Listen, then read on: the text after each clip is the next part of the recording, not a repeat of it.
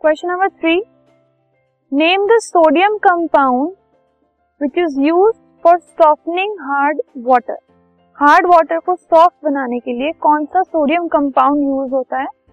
तो washing soda is the sodium compound sodium carbonate decahydrate ठीक है?